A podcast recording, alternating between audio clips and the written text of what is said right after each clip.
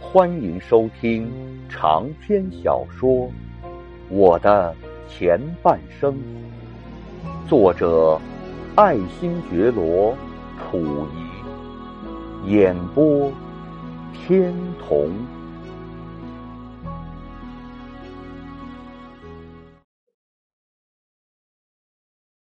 庚子事件是在百年来近代史中人人皆知的重大国耻事件，也是帝国主义强盗联合起来镇压我国人民反帝正义斗争的严重罪行之一。我不想在这里再重复人人已熟知的那些事情，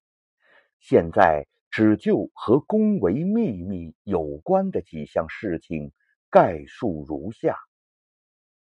素来就以宁赠友邦、勿与家奴而臭名远扬的清朝反动统治政权中的代表人物西太后，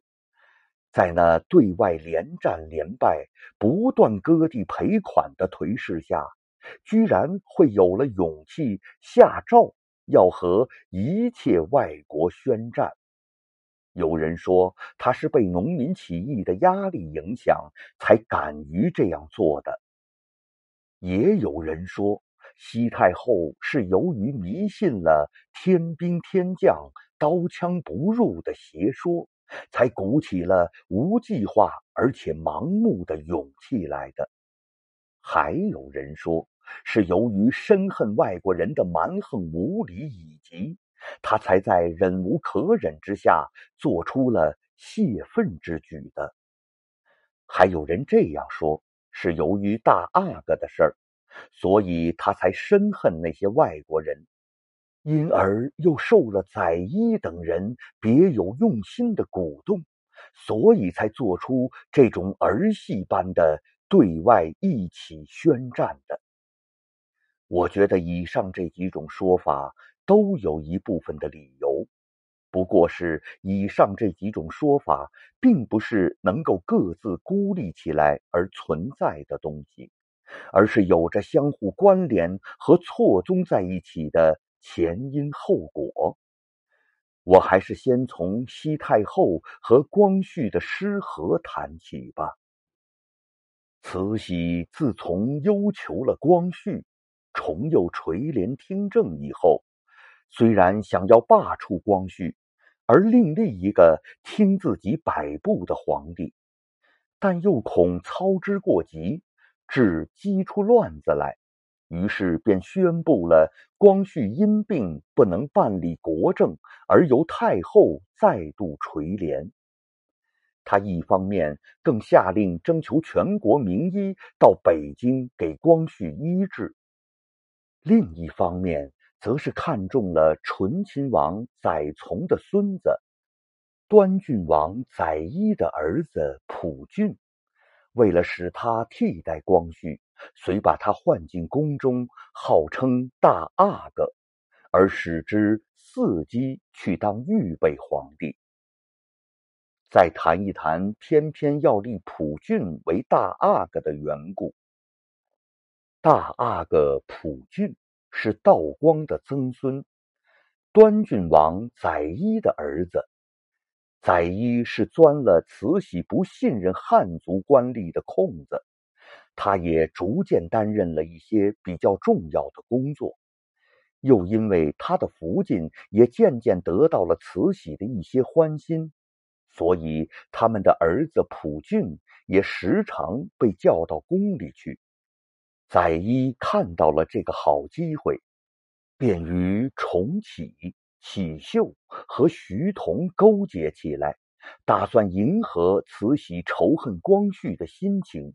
秘密商定了一个费力的阴谋计划，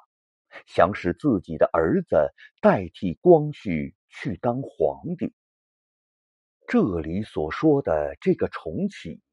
想大家都还记得。他就是曾在本章前项中所说过的饿死驯夫美谈中的那个可怜人物——同治皇后的父亲。自从他的女儿被慈禧给活活饿死之后，他由于受了自己女儿的连累，丢官在家闲居了好几年，结果还是痛惜自己女儿的心，敌不住缠人的官瘾，于是就想怎样才能够向那害死了自己女儿的慈禧讨个好，弄个官来做，真是人以类聚呀。不久，他就和想要在中央执政的启秀，以及想要设法巩固自己既得权位的徐桐勾搭到一起。为了拉拢荣禄，先由启秀去做说客，碰了一鼻子灰。崇徐二人亲自去拜访，又被荣禄赏以闭门羹，但他仍不死心，终于在启秀的献策之下。由崇徐二人直接向慈禧上了费力的条陈，果然这个意见正合了慈禧的心意，于是他就把王公大臣招入宫中记忆。慈禧更开门见山地宣布了自己废立的决心，但由于军机大臣、大学士孙家鼐的反对。这场会议虽暂时无结果而散，荣禄遂趁机进言道：“废立大事需要慎重，特别是光绪的罪状不明，恐怕外国出来干涉，反为不美。”慈禧听了也为了难，于是荣禄便顺水推舟地说：“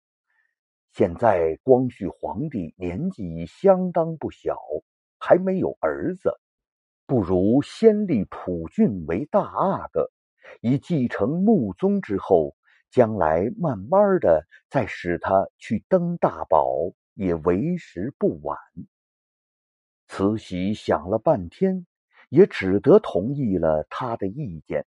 他就在十二月二十四日召集了王公大臣，发表了要立普俊为大阿哥。以继承同治之后的意见，并假惺惺地问光绪对此事意见如何。光绪能有什么话可说呀？只是唯唯称是的表示赞同。于是就在第二天早晨，他以光绪的口气下了一道命令，正式使载一之子溥俊当上了。大阿哥。